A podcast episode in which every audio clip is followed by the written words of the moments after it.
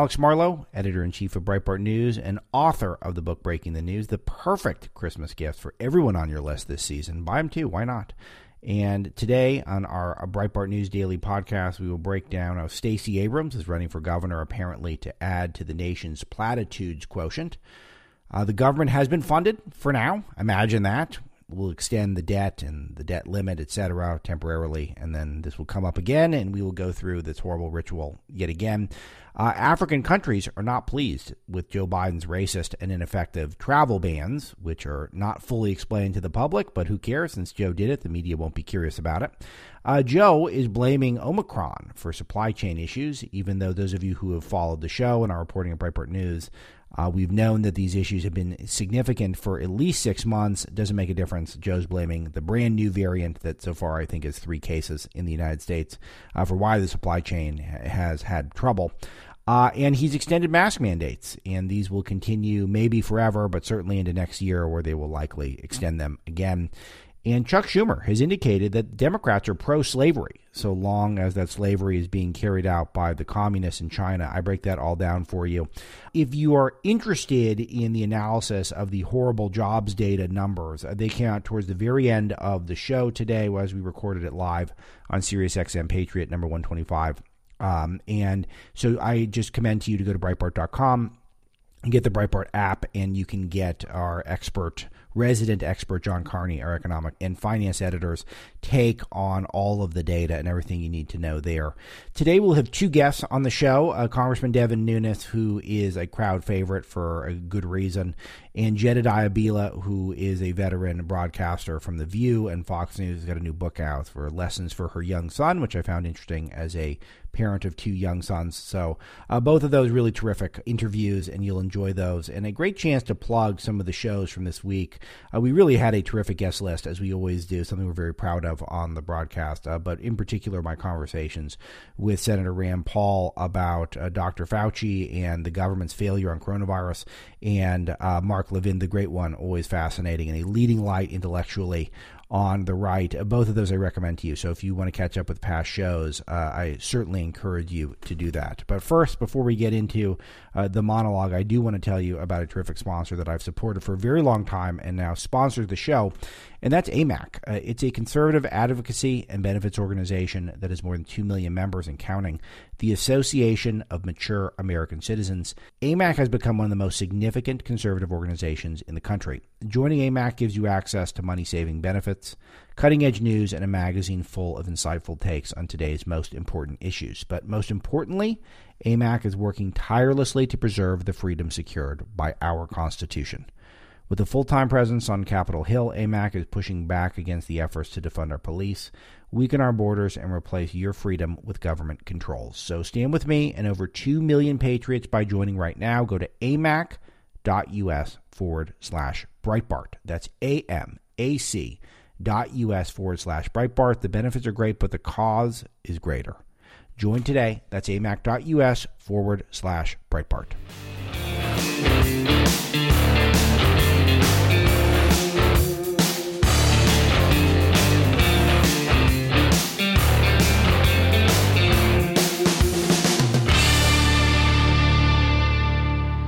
It was really amazing yesterday because I referred to the Fauci Biden administration. And I referred to this, I guess it was, you know, mostly tongue in cheek. And then yesterday, uh, Joe Biden actually referred to Fauci as the president. Play 1H, Mr. Paul. I cannot believe this happened. The incredible work you've done during the pandemic and uh, developing vaccines, uh, saving lives, giving us hope. Also, also, continuing to give me advice on uh, developments as they occur. I've seen more of Dr. Fauci than I have my wife. We kid each other, but uh, they look, who's president? Fauci. Um, but all kidding aside, I, I sincerely mean it. Today, I'm back to announce our action plan to battle COVID 19 this winter. Yeah, so this is appalling. Uh, Dr. Fauci is not the president. Dr. Fauci is a monster who doesn't look like a monster, but he is. Everything he's done about the virus has been has been wrong. Uh, and those of you who are longtime listeners to the show uh, know that I've never been a supporter of Fauci. I've never been a fan of his. And there's no reason for me to never have been a fan of his because Fauci is actually someone uh, who I was somewhat familiar with because he is pretty legendary as a academic in the healthcare field and public health people. Um, uh, in terms of public health people, he's one of the most prominent. Um, his name is on, you know, a textbook that has uh, been sitting in my bedroom because of Mrs. Dr. Marlow for many years, and very well known. And I always, this guy always rubbed me the wrong way, and he's done a very terrible job um, in terms of the virus. He's got a massive authoritarian streak. He's massively undermined America's faith in the public health uh, sector of the country, and he has only appealed to left wing Democrats at this point. In the fact that Joe Biden jokes that he is the president, he's not the president. He is a public health bureaucrat that has gotten key things wrong, from masks to the gain of function research, and he did not develop the vaccines. He did not. He deserves no credit for vaccines. In fact, according to Rand Paul, and we had an epic interview with Rand Paul on Wednesday's broadcast, if you did not catch that one, I think that you're really missing out. I recommend you get it either on the SXM app or on the new podcast. So the Breitbart News Daily podcast, you can get it wherever you get podcasts. You don't need a Sirius XM subscription to get it. Um, in the interview with Rand Paul, an actual medical doctor said what I've been saying, which is that vaccine hesitancy is due to Fauci's lack of credibility. So the list of uh, errors Fauci's made is uh, very numerous and that Biden is joking that he's actually the president, an unelected public health bureaucrat, is uh, uh, is appalling. Biden just simply has gotten nothing right, and I'm I'm a little angry at him this morning. Mister Unity guy, it's all a time to heal. That's what it is right now. So he was going to vanquish the virus, failed on that. He was going to unify the country, fail on that, and he was going to uh, uh, he was going to jumpstart the economy. All these have failed. UPS laid off hundreds of workers just in Biden's hometown of Scranton. So, Merry Christmas to everyone in Scranton. Um, not to mention workers in Atlanta, Chicago, Louisville.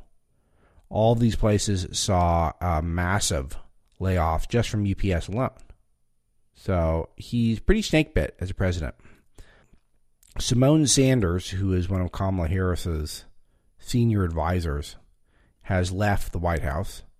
This is another sign of the rats fleeing the ship. Not to say that Sanders is a rat, and uh, on the contrary, she's someone who was a very uh, effective operator on the campaign, and was someone who was seen as potentially the press secretary. And said they gave it to Jen Psaki, who's kind of a joke, and um, she's out. People don't want anything to do with this administration, and why would they? It's the Fauci Biden administration. Pretty unbelievable. I know there's a couple of you who are chuckling at that because I joked yesterday on the show. First time I ever made the joke that it's really President Fauci or Emperor Fauci and, you know, uh, co president Biden. I mean, literally, the guy was obsessed with race. He said he ran because of the Charlottesville hoax, the greatest act of racism in modern times where one white guy killed one white woman. Um, African presidents are furious with him because he has travel bans from Africa, which are totally nonsensical. Because there are very few direct flights from the countries that have travel bans to the United States. And with the spread of the Omicron variant, there is uh, nothing to suggest the travel bans will be effective in the slightest. It's already here in the United States. It's in Canada. We're not going to ban travel from Canada. And it really does look like racism. There, there's just no logic to it because it's already in a lot of places with a bunch of white people, and those countries can still send people to America. So it's only the African countries, many of which do not have direct flights, who have relatively few direct flights, that there's a ban is purely a virtue signal. And African countries are not happy with Biden. This would be round the clock news that Biden has admitted to his open racism. Yet we don't have that because Biden is uh, he is he is immune to that sort of coverage in our press. Thus, I wrote the book Breaking the News. Great Christmas gift. You'll enjoy it. It's funny. It's funny. There's a lot of jokes in it. It's also informative. One thing I will plug at Breitbart.com is we do have a write up of a story I introduced yesterday of the New York Times uh, covering up proof that Xi Jinping personally ordered Uyghur genocide from uh, the New York Times is appalling. It's a very bad paper with lots of bad people there who I, mark my words on this. Uh, this will be something we will look back on. unless China, you know, actually takes over our country, a possibility, though I think somewhat unlikely at this point.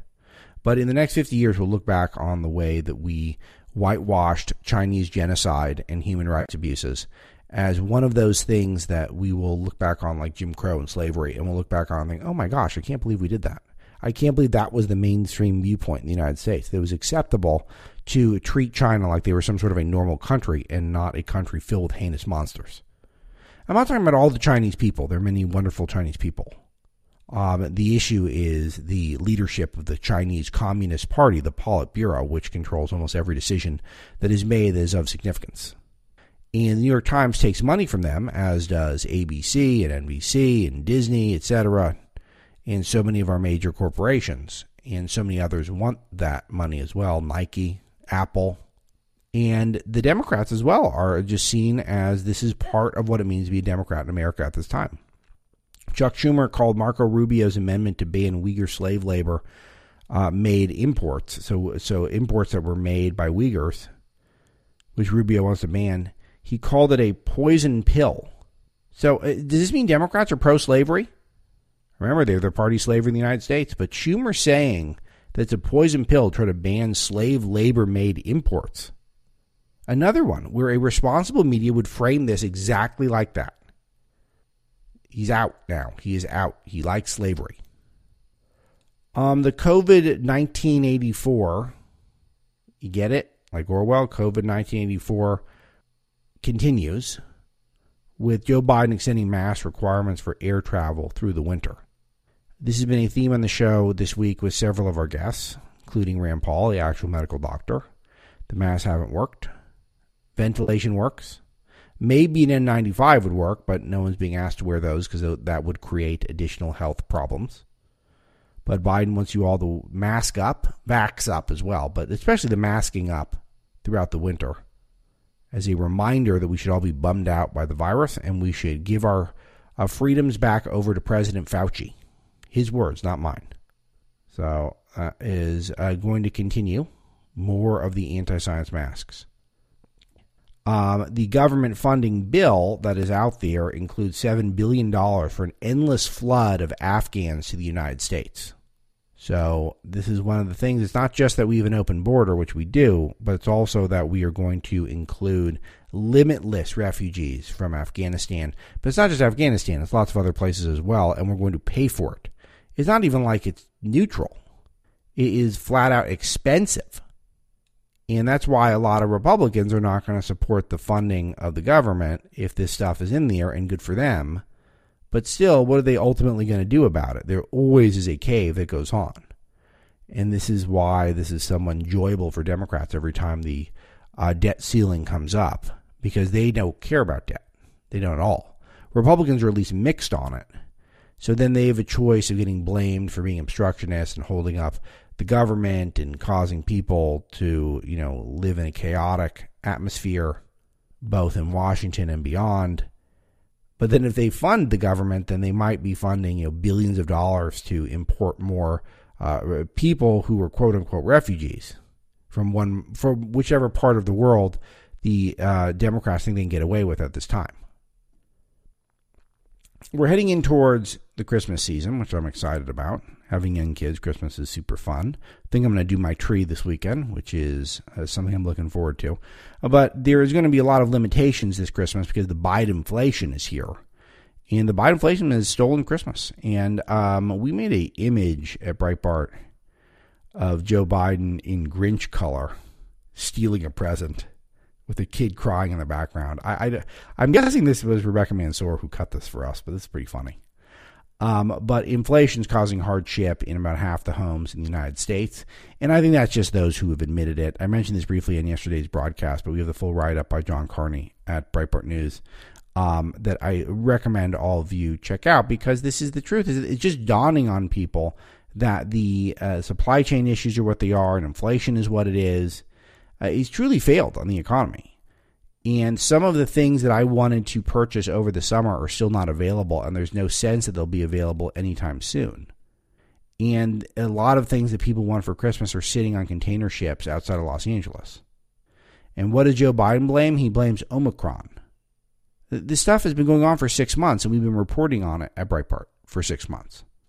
John Carney and me, if you listen to the show, have been noting over and over again their massive supply chain problems and inflation is not transitory, it's here to stay. So this has been, we're, we're six months into this, and the Biden administration is saying Omicron is the problem. If they're willing to lie about that, if they're willing to, you know, invoke Santa Claus, all, all of this suggests that they are willing to lie to you about just about everything. And they're also bad about it. Even Bernie Sanders was silent. Corporations looking to explicitly grow profit margins via limitless immigration. These guys are so irresponsible.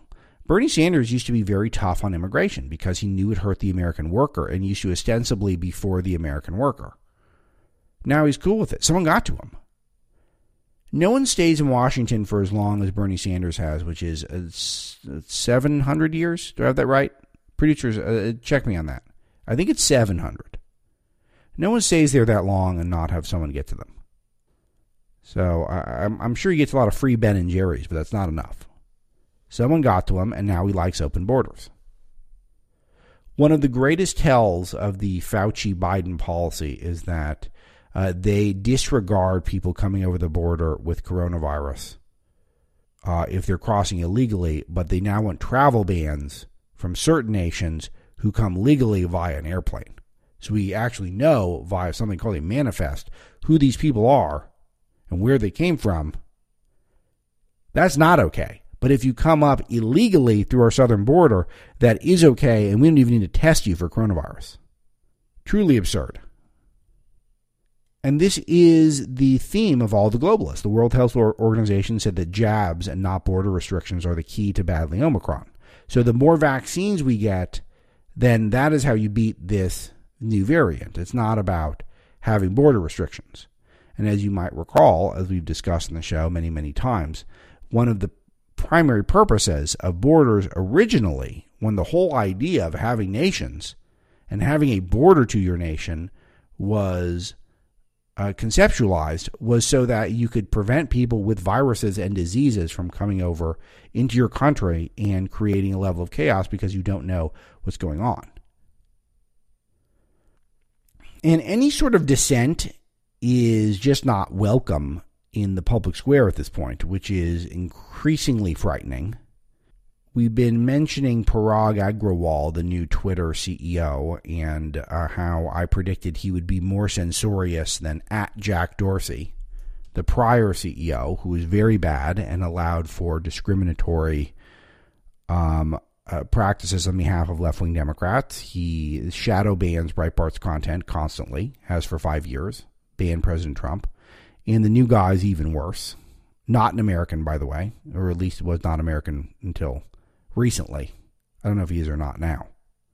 But Agrawal um, comes in and he banned an American Heart Association link or censored it because it um, uh, it cast some light that was somewhat negative on mRNA vaccines because of heart inflammation. What are they so afraid of? Uh, I've done the deep research on the mRNA vaccines and heart inflammation, and there is a small risk that some people are at risk to having heart conditions and heart issues due to the vaccine.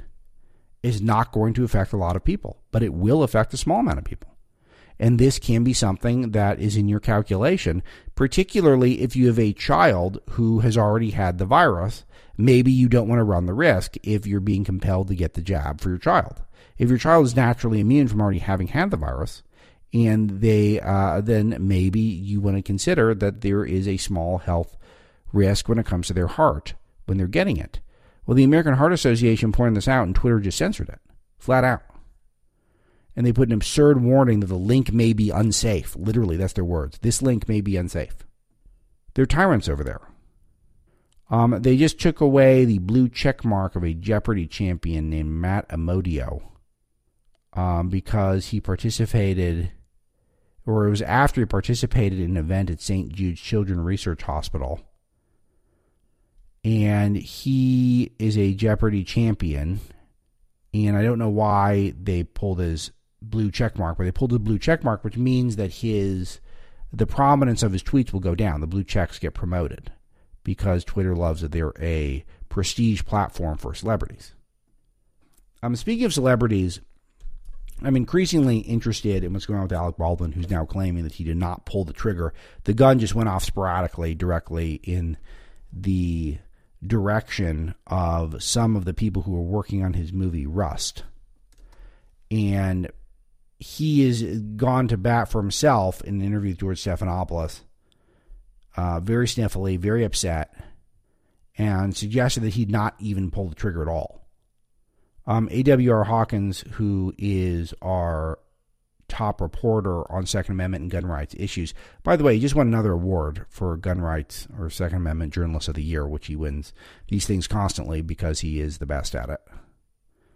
I can't say there's even a close second in terms of reporting on Second Amendment and gun rights issues. So this is all the stuff you get at Breitbart.com if you go day in and day out. Um, but Dr. Hawkins breaks down why it's implausible that Alec Baldwin didn't pull the trigger that this particular type of revolver, a single action revolver, went off without a trigger pull. Um, he says that is uh, pretty pretty ridiculous. But you guys were going nuts on this at Breitbart.com, which I like. I like that you guys were fired up about this one. Speaking of Hollywood celebrities, Hollywood celebrities are, have been gushing over Stacey Abrams running for Georgia governor, saying that it was meant to be. Remember, she is not yet conceded the last round, 2018, where she lost. And then she says, I did not challenge the 2018 election by refusing to concede, but I challenge an unfair system. Wow. So she was challenging the whole system, not the election itself, even though she never conceded. So it's just amazing that we watched so many people get bent out of shape about January the 6th. Uh, we watched people get bent out of shape about, you know, Mike Lindell, Mr. Pillow, because these people were concerned about the 2020 election. But we just forget that Stacey Abrams never conceded the 2018 gubernatorial election in Georgia, and not to mention the Russia collusion hoax. And to watch this discussion take place, you know where it took place and where she said that quote? Rachel Maddow show. Uh, as big of a Russia hoaxer as possible, and NBC can't get enough Maddow. I mean, it's a, she's in these really dramatic contract negotiations because she doesn't want to do her show day in and day out. She doesn't want to do a five day a week show and uh, NBC is going to pay her an absolute fortune to stay on the air. And her credibility is is ridiculous. It's the if you go if you read Breaking the News, uh, my section on MSNBC, which I had to truncate because my editors told me I'd beaten a dead horse on this. Um, if you go end to end and look at the absurd conspiracies that Maddow put forward uh, during the Russia collusion hoax for years, she doesn't just look like she's a liar. She looks like she's a kook. She looks like someone needs to get the white coat and, you know, take her in for some serious therapy. Unless she's just doing pure pro wrestling. Uh, it's all just TV, which maybe it is. But her and Stacey Abrams talking about election integrity is beyond ridiculous. Um, Producer Paul has recommended that I play Abrams' online ad where she announces her run, and Paul's rarely wrong. So let's do it, Paul. Roll it. I've worked a lot of jobs in my life. How are you? I'm good. Thanks for coming. Absolutely. And for the past four years, Thank you for our daily bread. when the hardest times hit us all, Amen. I've worked to do my part to help families make it through, There you go. paying off medical debt for 68,000 Georgians, expanding access to vaccines, bringing supplies to overwhelmed food banks, lending a hand across our state, especially in rural Georgia. We help finance small businesses trying to stay afloat. And I spoke up for families being left behind. While my jobs have changed, what I know to be true has not. My job has been to put my head down and keep working toward one Georgia. For that farmer in Peach County, the teacher in Sparta, the mechanic in College Park. Here, pause. I, I, I, gotta just. I mean, the, the, the music is just unbelievable. Are you guys just? It's really good, but it's just why is this in an ad? I mean, it's just so over the top. It's the platitudes after platitude after platitude. Has she said anything? Has she said anything? She likes one Georgia. Um, she's really fed up with the pandemic. She doesn't want families left behind. She's incredibly compassionate. She loves vaccines. She loves saying grace at dinner. I mean, is there anything here that isn't some sort of generic platitude? Have you guys heard one original idea? Is there one original idea, Stacy? Do you have an original idea? She seems like a smart lady. She's very educated. Writes books.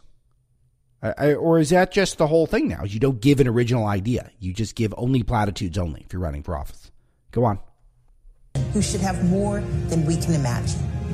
Because opportunity and success in Georgia shouldn't be determined by your zip code, background, or Skin access color? to power. But Darn if our Georgia is going to move to its next and greatest chapter, we're going to need leadership. I think you'd make a really good governor. All you gotta do is say. Oh, kids like her. Say praise. Kids love her. You. leadership that knows how to do the job. Leadership that doesn't take credit without also taking responsibility. That's the job of governor, to fight for one Georgia, our Georgia. And now, How did we it's get so lucky? Get the job done. Whew, she's good. She didn't talk about her most important job, which is as community organizer, where she has been able to effectively mobilize a bunch of people who would otherwise not want to vote.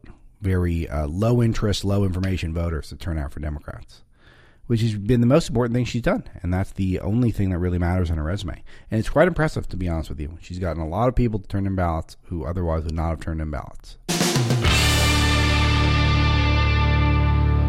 I'm sure I'm not the only one who's noticed everything is getting expensive. We're in the biggest economic crisis since 2008 with a government that's printing trillions and trillions of dollars. Consumer prices are the highest we've seen in 30 years. Inflation is certainly here to stay, and if the government continues its out of control printing and spending, the dollar could continue its free fall and lose its coveted role as the world's reserve currency. So, how do you protect your money, your retirement, your savings? Well, American Hartford Gold can show you how to hedge your hard earned savings against inflation by helping you diversify a portion of your portfolio into physical gold and silver. They'll even help you move your existing IRA or 401k out of the volatile stock market and into a precious metals IRA. And they make it easy. They're the highest rated firm in the country with an A plus rating from the Better Business Bureau. They have thousands of satisfied clients. And if you call them right now, this is the best part. They'll give you up to $1,500 of free silver on your first qualifying order. So don't wait. Call them now. Call 866 670 7660. That's 866 670 7660 or text Alex to 65532. Again, that's 866 670 7660 or text Alex to 65532.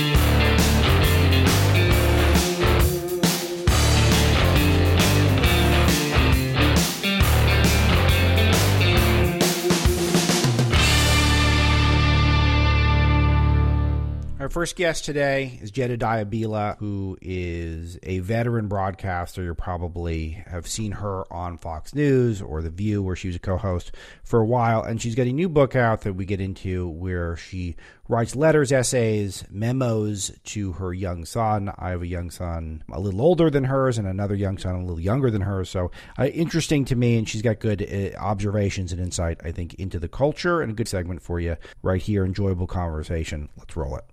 Jedediah, great to have you back on the show. Uh, let's talk a little bit about uh, what's happening with you and your uh, advocacy, I guess, against vaccine mandates, which is, I think, pretty persuasive, partially because people want to push it on you, even you've already had the virus. And this, to me, is the ultimate tell that the mandates are about fascism and, and totalitarianism and not about science. Is that there is no uh, there there is no consideration for people who already have natural antibodies, which are probably much stronger than any vaccine. Uh, this is the thing that is, I think, really dividing the country more than anything. This single issue. Yeah, that's exactly right, Alex, and thank you for having me on. Yeah, I, what I've been advocating for, which seems controversial to those who are allergic to freedom, is that people should be able to make their own decisions on this issue. This is a new vaccine. You have people in very different predicaments, uh, in very different risk brackets. We know that this is a virus that affects someone who's, you know, 20 years old with no comorbidities very differently than it affects someone who's 85 years old with multiple comorbidities. So why Exactly. are people unable to suddenly make their own, do their own risk assessment? There are also a, a lot of people around the country who already had the virus. I myself had it about 20 months ago, and they have immunity that that's verifiable. My, my immunity is robust. You know, my own physicians that I consulted with said because of your medical history, this vaccine is not for you. It can only do harm.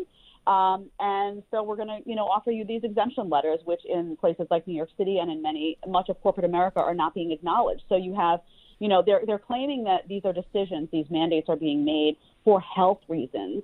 And in the same breath, they're denying science, denying natural immunity. The, the, the one silver lining that people got who, who got the virus were that they have this immunity. They're denying that, and they're denying medical exemptions from people from their own physicians who are saying this vaccine, you know, is just not for you. And, you know, my doctors are vaccinated themselves. This isn't an anti vax sure. movement. I know that people love to distort that.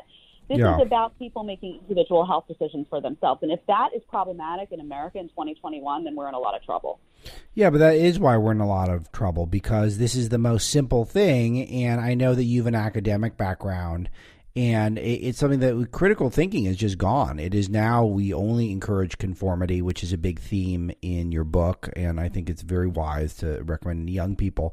Uh, and this is one thing that you know I encourage in, in, my kids is that to try to be individuals when I see them being unique and being uh, different and standing out from you know the other the other kids at the playground. I, I love it, and this is one of these things where we're now of a society where if you don't conform uh, you can't hold down jobs in corporate America, and that to me is something that has we have to push back right now on that. Yeah, that's exactly right. And you know, it's funny when I wrote the book, it was at the start of the pandemic, really, and the mandates weren't in effect yet, but I saw what was happening. I saw the slippery slope of where it could lead because of the tactics of fear. I myself was very afraid of this in the beginning. We had very little information about it. You couldn't get into a doctor's office you know, wear a mask, don't wear a mask. Doctors that I trusted were saying we just don't know yet. We didn't have data. That is not where we are today. So when you know better, you do better. You know, now we have a lot of data. We have natural immunity that's been chartered. We have, you know, doctors, we have treatments available for people. So it's almost like, you know, people are stuck in that fear cycle. And I was writing this to my kid and I wanted him to be above all else a free thinker to be able to, you know, make decisions about his own health and well-being, to be able to make decisions about the kind of life that he wants for himself, and to put out there, you know, it started as a message to him, and now it's a message for everyone. If you're not the architect of your own life, then who is? Who are you willing to cede that authority to? Is it Bill de Blasio and Gavin Newsom? Is it right. corporate America and some person who has, they know nothing about these people's medical histories. They know nothing about what you've been through in your life, and yet they're willing to say, get this new medication essentially, or be fired. That's incredibly dangerous and incredibly uncomfortable. And if they get away with it, what comes next? If they can control your health and a decision that you make that's pivotal to your own well-being and potentially get you to go against your doctor because you have to make decisions about do I keep my job? How do I put food on the table in a panic? Then what else can these people control? It's very, very scary. And I wanted my kid to have a backbone to say no and to resist these types of things. Uh, I love this. Uh, and I'm going to play a clip for you that I know you'll get a kick out of. Paul, play 1H. This is President Brandon himself. Go ahead. For the incredible work you've done during the pandemic and uh, developing vaccines, uh, saving lives, giving us hope. Also, also continuing to give me advice on uh, developments as they occur. I've seen more of Dr. Fauci that I have my wife. We kid each other, but uh, they look, who's president? Fauci. Um, but all kidding aside, I, I sincerely mean it. Today, I'm back to announce our action plan to battle COVID 19 this winter. The only thing that doesn't make that joke perfect, Jedediah, is that we all think Fauci's actually emperor, not just president. I mean, who is this guy? That's he's right. not he, he, he's not elected, and he is controlling so much of our lives. And by the way, he doesn't give us hope. He's the doomiest and gloomiest guy around. That's right. And, and that's actually quite sad, that clip, and quite disturbing because it's true. I mean, Joe Biden is lost in space. Everyone knows it at this point. He, he's, I, I don't even know what he does when he's off camera, if that's how terrible things sound when he's actually on camera and speaking to the people. But I mean, it's, it's scary in, in, a, in many ways. But, you know, Fauci, who, who thinks he's the science, has no answers to a lot of questions. I mean, I remember months ago watching a clip of him on, I believe it was on CNN at the time, and they asked him about natural immunity and whether people who had had COVID 19 should get the vaccine. Well, I don't, you know, we really, I, I mean, he has no idea, and yet he's really comfortable coming out with these blanket measures you know, oh, everyone should get vaccinated, everyone should get boosted. Every, and, and, you know, the only thing I will say, Alex, is that people are waking up. There are many people, Yeah. everyone has a line in the sand when it comes to this stuff. Some people said, you know what, I'm going to get the vaccine. They made that decision, but they're saying, I'm not getting boosted every year. I'm not doing it. Other people are saying, I'll get the vaccine and get boosted, but I'm not doing this to my kids because maybe their Right. kids had COVID for five minutes, had the sniffles, and were fine. So people are starting to say, you know, pushing back and saying, well, where does this end? You, you told us to get vaccinated. Now you're saying we have to mask up, which is which they're saying is, is, is because vaccinated people can also get sick and pass the virus, which we know to be true. So people are starting to really ask questions about these things. Uh, and I'm just curious what's going to happen to all of these people who lost their jobs if, you know, these mandates are not being upheld right now, if this ever made it to the Supreme Court. I mean, there can be serious legal challenges here. People who, whose doctor said don't get this and went to their bosses and said, listen, this is my medical history. You know, I've submitted X, Sure. Y, and Z, and we're told no, you're you're out the door. That can be very problematic, uh, um, depending upon how things go here. Yeah, I hope so, but I don't know for sure. I want to talk about more about dear Hartley. How old's Hartley now? Hartley is two years old, so he's a little guy. he's a little guy. So, so, so I have a three-year-old and a one-year-old. So, so we're we're kind of a, probably in the same sort of phase of life here. And it's really interesting for me because uh, I won't put the three-year-old in a mask. They're they're, they're anti-science, and um, has Hartley had to wear a mask? This is a dead serious question. No, I have not put him in a mask, and actually, I we are looking to relocate from New York City to either Nashville, Florida, or Texas, and I have to do a little bit of travel. And would have been great to bring the whole family. I will not subject my child to child abuse with a mask on Yeah. at two years old on an Good. airplane. So I have to go myself. I'm just I absolutely refuse. Yeah, this is it, it's funny because we have uh, attempted to do the mask in the airplane, and it's it's so absurd. This is the only time we've done it with the with the three year old because I won't do any mass in in uh, any business or restaurant or schools or anything like that. But it's a, we have tried it on the uh, airplane. It is it is hilarious because he won't put it on for two seconds. He thinks it's a game, and um, it's obviously not doing anything to stop any sort of a pandemic. I mean, the idea that that would stop a we are, uh, must be such idiots that we think that that will have. Even a modicum of effect on the virus, and uh, we really don't. It's all about control, uh, as we know. Uh, but uh, talk to me about what this represents, though, because this is exactly the theme that we're talking about, which is that we are trying to crush, even in the youngest children among us, any sort of free spirit, any sort of individualism, and just telling them to conform to government diktats. It is something that in any other era we would have thought this is not the United States, and yet it is. This is where we are. Yeah, and it's and it's actually going to be a very big problem for that generation, and that is one of the reasons I wrote the book because it's not just going to come from government and these mandates where they're made to feel like they're one of many and they're just you know it, it really reads that when you look out and you see a bunch of masked people and they're all just following and holding up a little QR code to get into a restaurant, it, it's terrifying. But couple that with academia and what goes on in academia, where free thinking is also being consistently oppressed and repressed. So you're going to have kids that are very used to just following along and what somebody else says goes and not pushing back and not standing up for what they believe in and not asking questions. The way that you learn, we were always told, you know, ask a lot of questions when you're a kid, always ask questions. Now you're being told don't ask questions, even on things that involve, you know, mandates that affect you and your own family. So this, you know, many of us have that have that desire to push back because we grew up differently. We didn't grow up in a world like this. But what about these kids that are growing up and that's all they're seeing? They're seeing it at school. They're seeing it when they had to get on an airplane. They're seeing it now. You know, Bill de Blasio is talking about, oh, maybe, you know, six year olds will have to show a little card to get into a restaurant. It's very scary. So it's going to come down to parents. It's going to come down to choosing to live in communities where this stuff doesn't thrive and where kids are taught to think for themselves. And that was one of the main reasons I wrote this. I wanted it to be a book that could anchor people throughout their lives and they could talk with their kids about and give to their children and say, check this out. And kids will learn, you know, wow, it's a good thing for me to ask questions. It's a good thing for me to stand up for what I believe in. It's a good thing for me to be able to walk into a room full of people who disagree with me and speak my mind. Because Right. if we're not doing this to counterbalance, look at social media too. I mean, kids are going to learn. I can be on social media, but only if I tell this line of thinking. If I say anything different, I'm banned. What Yeah. kind of message does that send? They're getting it from every single angle, and we're going to breed a, a nation of, of babies with no backbone who live in fear all the time, and that's very, very scary.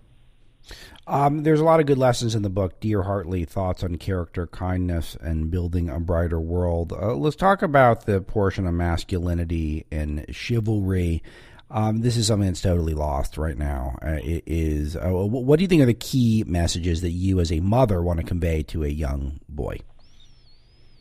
You know, I wanted, I get into chivalry and I talk to him about what that looks like in our house. And it's so overanalyzed by people. Every time, you know, a guy opens a door for anyone, it's like, oh, well, you know, he assumes that person can't open the door for, for themselves. No, some of these things are just acts of kindness. I want my kid to be a kind, thoughtful person. I also want my kid to grow up to be a good man, and I'm not afraid to talk about what that looks like. And that good men, you know, are are like I, I reference my husband a lot. He's an equal participant in this household. You know, he he cooks and cleans and works, and we all do for each other. He's strong. He's a symbol of strength for my child.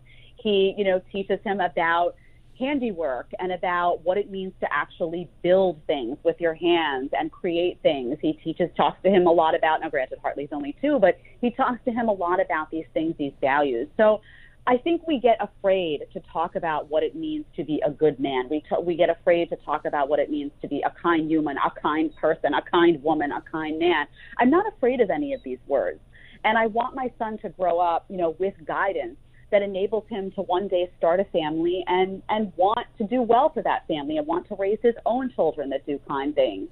You know, these these things have become controversial because feminism or because, you know, someone sitting in an ivory tower decided that they were controversial. It shouldn't be controversial to open doors for people. And I tell my son repeatedly, if you offer to do things for someone like open a door, like carry some groceries, and that person responds by giving you a lecture on feminism, just know that that person perhaps needed kindness more than anyone else smile, walk away, and continue to offer that same kindness to someone else. Because if we're creating a world now where that doesn't exist, then that's that's another big problem that we're getting into. I'm tired of everything being hyperanalyzed and overanalyzed uh, in order to beat people down into submission, and that's another way that it's being done when it comes to to gender roles, and it, it's just Sure. wild what's going on. I want it to be grounded in some normalcy, frankly.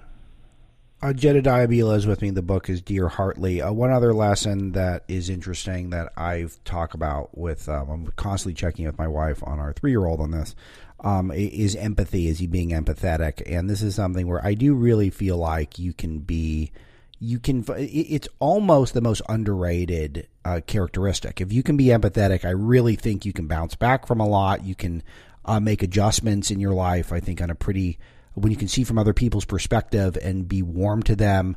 I, I just think empathy is just so underrated. I'm glad you brought it up. Uh, talk to me about some of your thoughts on it. Yeah, absolutely. It's very important. Um, and I've been saying this since my first book, trying to say to people, um, don't be afraid to walk in someone else's shoes, especially if you're having a debate, if you're having a discussion. Take a minute, see where they're coming from. It'll only enable you to reach them better, to make Yeah. a stronger argument. And I think the problem now is that empathy is very selective you know, even with the COVID pandemic, you know, people talk about empathy and having empathy for those who lost lost loved ones. Of course, this was a terrible disease. Many people died. It's incredibly important to acknowledge that. But what about empathy for all the nurses and doctors that were in hospitals and in the trenches taking care of sick people who then got sick themselves, recovered, and are now being fired? So it's really easy to be empathetic to a cause that you can say, oh, well, I experienced that myself, so I'm empathetic. Try being empathetic to something that you haven't experienced or something that someone else is going through that you can't really, you, you can't relate to, but try, try, because it'll enable you to have a much better understanding of each other. And if you're going to have some sense of shared humanity in the world, which is essentially the only way you get through anything, particularly times like a pandemic or a 9 11 or anything like that that really shakes a country to its core and a world some, uh, in many cases, you have to be able to remember that we're all still people. And that requires some empathy. So I want my child to be someone that people feel comfortable to, to, to say, hey, have you thought about this? I want him to be someone with open ears. So, yeah, stand up for yourself, but also listen to what someone else has been through and be able to have that conversation that maybe lands two people in a better place than, you know, at the end than where they began. You know, one other thing that I think is a, a, underrated virtue that you preach in the book is about exercise, literal exercise.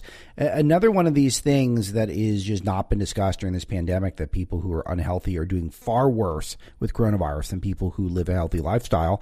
And I, am not saying I'm, I'm perfect or I'm in a glass house on this one or not, or the, it's, it's but it is one of these things where it, it is the key to mood. It's the key to looking good and feeling good, and uh, it keeps everything in order if you're exercising on a regular basis. And it's just not discussed because what we're afraid to hurt feelings of. You know uh, the, rapper Lizzo. Like, what is this? Like, why do we, have we not talked? Why can't yeah. we talk about exercise? Yeah, and that, and I talk about it a lot because exercise really changed my life, and it's been wonderful for my physical health, for my mental health, and that is a problem throughout this pandemic. We're not talking about actual health. You have to be afraid to talk about comorbidities. Why? Why? I mean, that's absolute insanity. If we want to help people, we need to be talking about supplements. You need to be talking about the food, not eating garbage food. You need to be talking about exercise. The reason that I devoted a good section to that in my book is because I had Lyme disease in the past and it hit me like a ton of bricks, honestly. At the time, I wasn't sleeping well. I was working crazy hours. I wasn't eating the best. I was always in a rush. Um, I was very stressed out and it hit my body in a way, it, it hit that body in a way that wasn't great. And it took me a little bit of time to kind of talk about that journey and, and what it looked like for me to come out of it. But really, what it taught me was the importance of all of these health measures because you don't know what you're going to encounter in life uh, bacteria, a virus, who knows what it could be. But you do have some control. And once again, here's the theme of self empowerment you do have some control over the body that encounters those things. So I wanted to empower people to say, don't feel, including my child, don't feel powerless. Don't feel like, oh my gosh, I'm at the mercy of this virus or I'm at the mercy of, you know, this, yeah. this whatever has come my way feel that you have some control to do something about it. And I think that any, I've said this repeatedly on Twitter, any health expert, I use that in quotes, who's talking about a pandemic but not talking about actual health measures, I completely dismiss. That they're absolute garbage because this doesn't begin and end with a vaccination.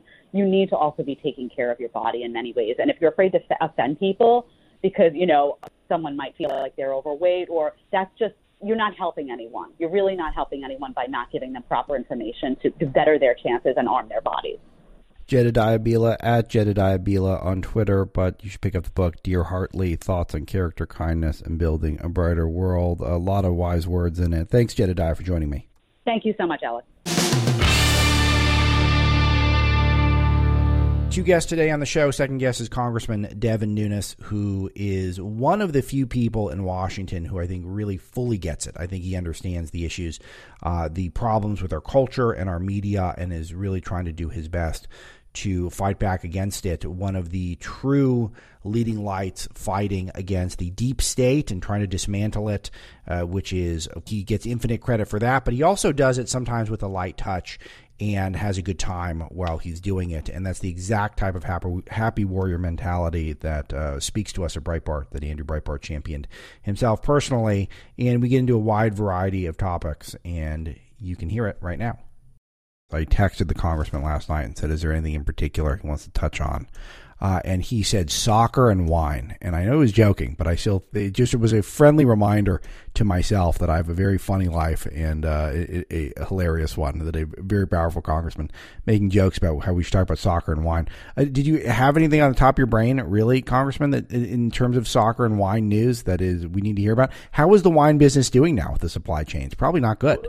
Well, Alex, thanks a lot. Thanks for having me on. And you know, you caught me. I was watching the highlights when you texted me last night of so you know, my, I'm Portuguese by heritage, and uh, one of the best soccer players is Cristiano Ronaldo. And last night he sure. scored his 800th and 801st goal. So when I got that, I thought you wanted to talk about Cristiano Ronaldo. I wasn't sure. And then uh, I. I think you know that I'm a, a I'm an amateur winemaker, and so over Thanksgiving I was messing around with the uh, harvest from this year, just having some fun and uh, tasting some wine that uh, that I just uh, put into a barrel. So so just keeping it light, man. But there's a lot of bad stuff going on in California and, of course, in Washington D.C. So there's plenty of bad news to talk about. I was up in your neck of the woods um, a couple of weeks ago interviewing Victor Davis Hanson, which for the audience, we're about to start releasing some of those. A really long interview, like three hours or so, the longest interview I think I've ever done. And it is interesting to see California, uh, then how so much of the middle of the state is actually sort of salt of the earth people and the policies of the Democrat ruling class are really affecting the state in a major way negatively. Uh, not just the high tax rate and high regulations and you know obsession over solar panels and not the border, but I, I think a lot of the chickens have come home there over the last several decades of not taking education seriously, not taking the border seriously. Um, uh, let's speak from your perspective as a Californian first, and then we'll move towards uh, Washington. But uh, what's going on out there? Well, first of all, to get to spend any time with VDH, Professor Hanson, he's an amazing guy. He's a farmer uh, and my neighbor, so you you drove right by right by my house. Uh, so it's the Great San Joaquin Valley. But for now going on 40 years now, uh, there's been a, an attack by the radical left on every industry in California. So it started with agriculture, and I'm sure you talked to Victor a lot about that, but it started first by the radical left, the environmental greens going after our water supply. And essentially what they've done is they've run us out of out of water. Uh, then you had on top of that all the other environmental regulations, uh, making it almost impossible to have any manufacturing in California. That's why most of the manufacturing uh, has left. You don't see a lot of new startups unless there's a unless it's something that is going to be produced and used right there in California. You don't see a lot of manufacturing or like maybe food manufacturing, which you, you would see that in, in my area, but you don't see the types of, you don't see Samsung investing billions of dollars like they are doing in Texas right now to build computer chips, even though we've been the place of venture capital, of technology, Silicon Valley, you know, for, for now decades.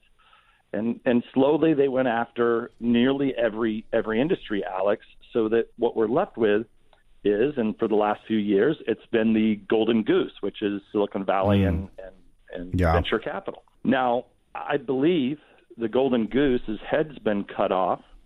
Um, I could be wrong about this, but you've seen just in the last few years, long-time companies like HP, uh, Oracle, Tesla, uh, one of the, the biggest companies, all have moved out of the state. Now the question is, the left, the radical left, the Newsom, the governor, and all of them, they love to brag. We're the fifth largest economy in the world, and we're making billionaires faster than anybody. So who cares if Elon Musk uh, leaves?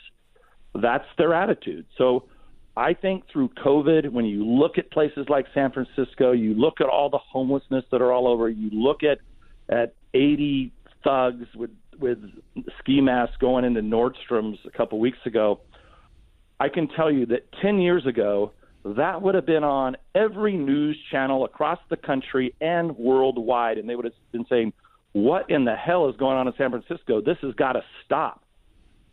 But instead, what, where are we at today? You don't hear anything. I bet most people, I bet people listening to your show right now, Breitbart Radio, know that that that happened and it's happening more and more across the country. But I, I think most Californians just don't know because there's no news out there. And then when yeah. you take on top of that, when you take on top of that the censorship that's being done by these tech companies, by these social media companies, you have people running around not having any clue. Why is a third of the land in California not being farmed? Why are the forests burning up? Well, you're told that you're told in school and you're told by by the mainstream media, you're told it's global warming, the world is ending. Right. And it you know, sounds great. You have fire in the background, and you think it's oh, it must be global warming, la di da, but it's not. The fire, the the timber industry is, or the timber is burning up because they ended the timber industry 20 years ago, and drove every timber. So now, if wow. you don't, guess what happens? If you don't bring it out of the mountains, guess what? It burns, and and that's what we're dealing with. And now they're going to cl- shut down the the last nuclear power plant in California. So we have the highest sales tax in the country, basically highest gas tax in the country, highest energy prices in the country, uh, anywhere from a 10 to 15 percent uh, individual income tax, and we tell Elon Musk and everybody else, ah, we don't care, we, uh, just just leave.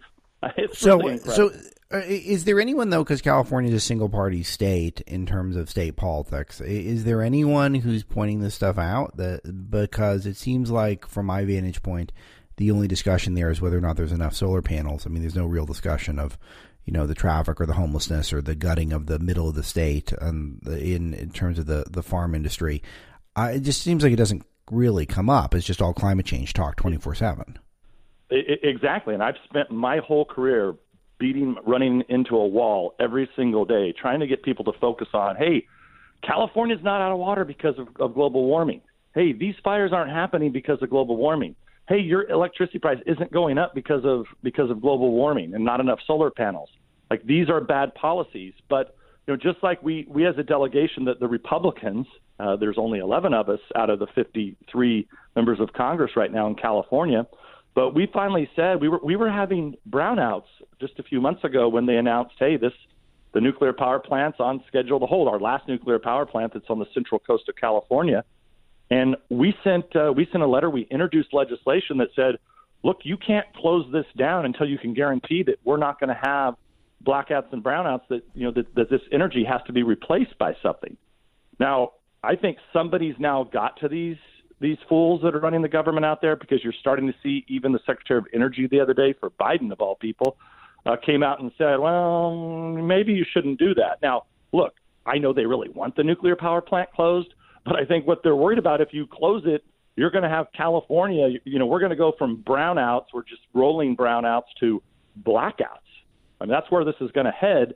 So, so Alex, the answer is we talk about it. We talk about it every day. But if you don't have a news media and if you're getting censored by social media and everything social media puts up is climate change, global warming, climate change, uh, you know, it's it's it's hard to get past that. I can get out there and you know, Victor Davis Hanson has written brilliant books on this. I mean, he just has one. I'm sure you talked about it, The Dying Citizen. It's one of the best books yeah. out there, and it will do very well. It'll be a New York Times bestseller. But will the zombies that are walking around, either the homeless zombies that are walking around California, uh, or the people that are just trained. Oh, well, I'm a I'm a this letter or that letter, a green, a color, or whatever. I'm just going to go in and vote Democrat until that until that ends. Until right now, you have a lot of Republicans, conservatives, business people leaving, entrepreneurs leaving the state. They're essentially voting with their feet. So it's going to be up to the people that are left there to to get up there and look and say, wait a second, these fires aren't because of global warming. We're not out of water because of global warming. These homeless people need to get off the streets. And in the United States of America, in California, it's unacceptable to have not just no less 80 thugs go in uh, with masks and, and raid a store. It's unacceptable for one person for that ever to happen. So until people wake up, Alex, I, you know, it's it's pretty bleak out there. Yeah, it is bleak out there, and uh, your point about the media is resonant, and you're the most vocal, I think, of all the Republicans in Congress about how you should no longer converse, do business with, break scoops with the establishment media. You need to use uh, alternative media, and uh, you extend this to Silicon Valley as well. I know you're not on Twitter; you're on the alternative platforms like Parler and Rumble, etc. Um, are you bringing anyone to your side on this? Because it's just so agonizing to me whenever I see a major Republican uh, break a story or you know run to the establishment media, and they, they, so many of them do it, and I just we need to stop this because there is a, if we're going to create a huge conservative media ecosystem, then uh, you know you can't give your best stuff to CNN or Twitter. Yeah, look, I, uh, as you know, I'm I'm 100 percent in agreement, and am I making some progress on this front? Yes, I, I believe that I, I am, but it, it's slow because it's so hard. People just, well, everybody uses Twitter, so I might as well just use Twitter.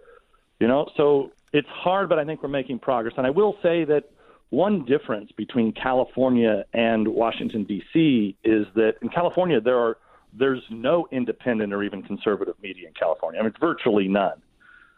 You know that that look over the state. Uh, sure. At least in Washington D.C you know, we do have a presence of, you know, a Newsmax, a Fox News, a Breitbart, a Federalist. You know, there's there's and and and I always joke that it's it's 95% are all mainstream and, and left wing, and there's 5% that are either independent to conservative. And I'll take the 5% here any day because they're real reporters, they do real research, and they stick to the facts. And you know that because none of the 5% get sued for defamation like the other companies do, right? And they don't get called out like every day for their hypocrisy. So the 5% here are really good. But the biggest problem we have right now, and you, and, you know, you alluded to it, is that, you know, with between Facebook and, and, and Twitter and what Google's doing and Wikipedia and everything else, we're just getting overwhelmed by the censorship. And so the most important issue at the highest level for the future of a democratic republic is going to be the the the reopening, so to speak, of the internet with the free flow of information, whether that's social media or video platforms or news, that's going to have to get opened up to the rest of America because it's going to be the only way we're going to reach those folks that are just accustomed to watching the fake news and getting onto Twitter or Facebook and you know getting censored and they're not even realizing they're being censored. So uh, look, I, I think we're we're at a we got about half of America that I think is in that position. I think they get it to some degree, for sure, 40, 45 percent. You know, but look, it, it should be 65 percent. I mean, look, we always Yeah. know there's going to be 10, 15 percent are going to be Marxist communists in this country, maybe maybe even more today if you look at today's makeup of Congress. But but uh, you know, look, these are failed policies. They won't work, and it's just applying common sense. And I have to think that most people in this country have common sense. It's just about making sure there's a free flow of information, and that's moving forward. I, I keep saying this. Everybody's looking forward to 2022, but I still worry uh, about the censorship that occurs.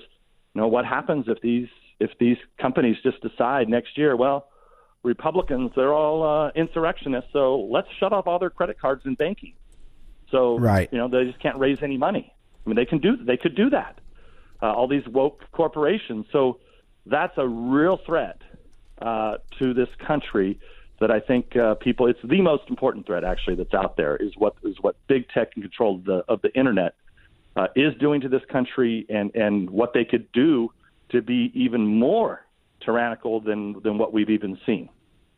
Congressman Devin Nunes, Republican from California, is with me. Can you update us on the government funding battles and um, some of your colleagues who seem open minded to funding vaccine mandates, which seems insane to me?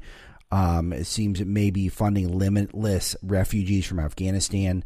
I, I, I mean, it's it's very frustrating as because it seems like that this is even entertained on the Republican side of the aisle is uh, crazy to me. But where are we at here? Well, essentially, we were we were headed towards a government shutdown tonight at midnight.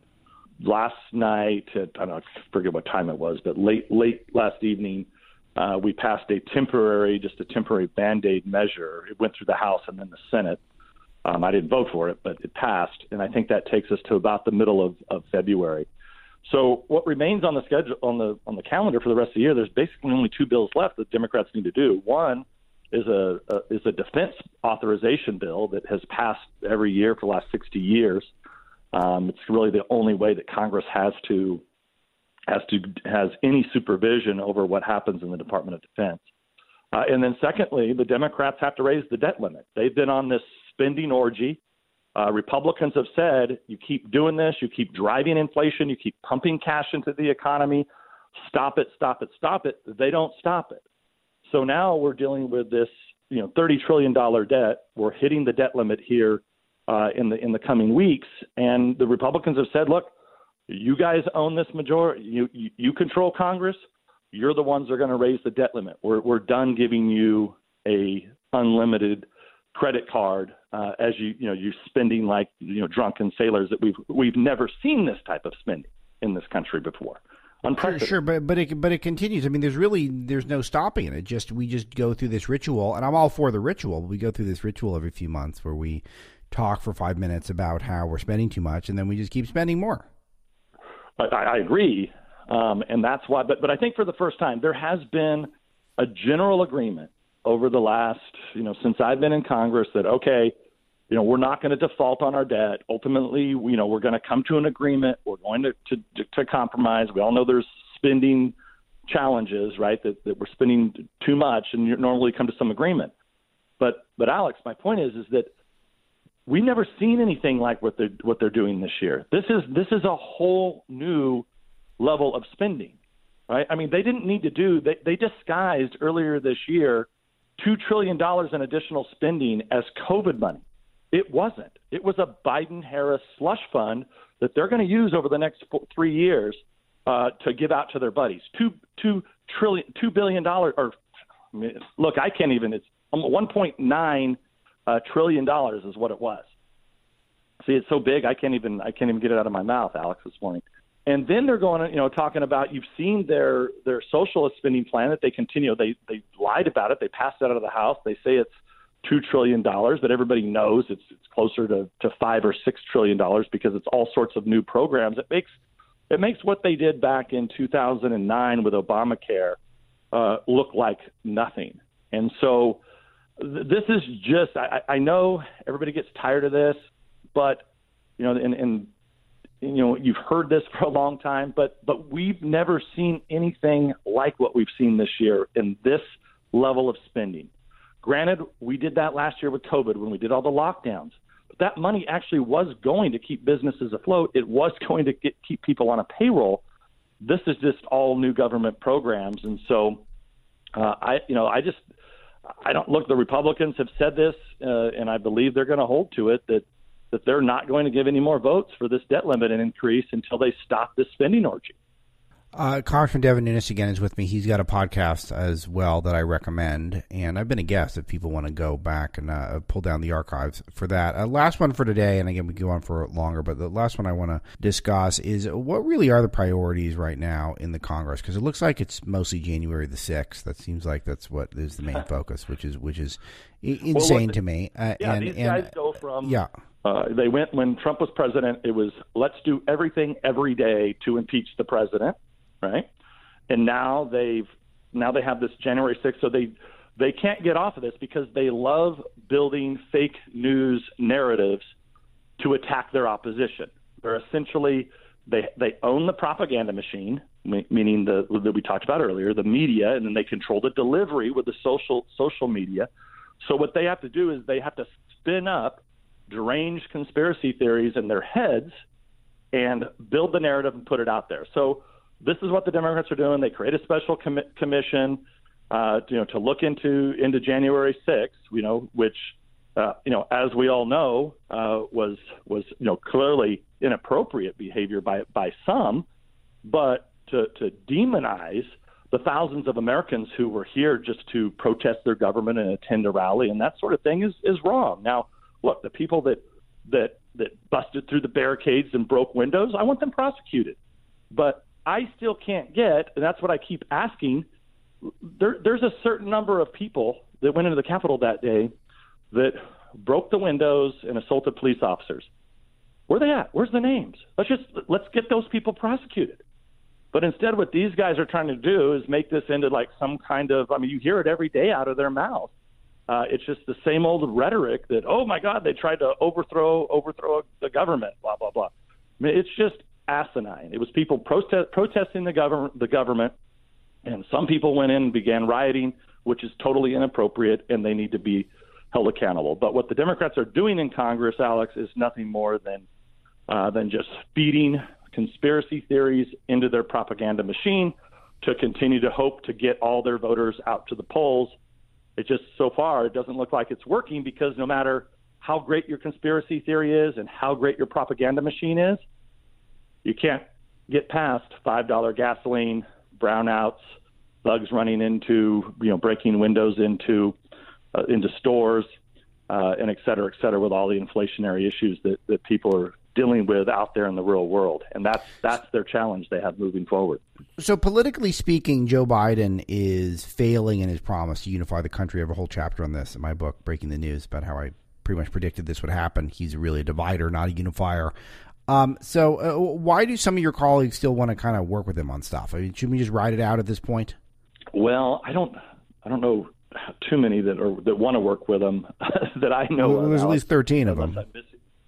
Some of those members are in districts that uh, you know that that really wanted infrastructure. At the end of the day, they they looked at the bill that was before them and said, "This is the right thing for my district." And I think, you know, guys like me looked at it as, look, even if now it wasn't great for my district, it was bad for my district, but so I, you know, I could vote for both on the merits, but also on the bigger picture is, is this the right direction for the country? And my take on this was just like we talked about the the the, the, the fake COVID spending in the socialist bill they passed. This is an enabler. You know, this this so-called infrastructure bill is an enabler to reward bad behavior. So uh, look, I mean, every member has to vote their district at the end of the day. They're elected by their own constituency. Uh, but look, by, by and large, I mean, Biden, it's so, I mean, so bad.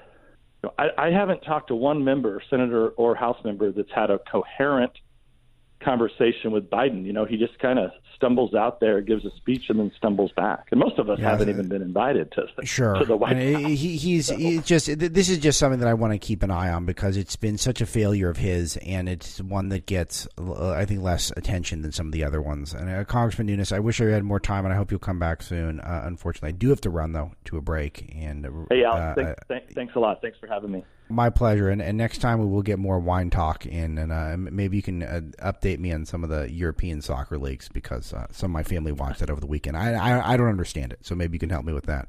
But not today. Next time. Thanks, Congressman. I got to run. All right, be Matt. right back. Sounds good. Thank you.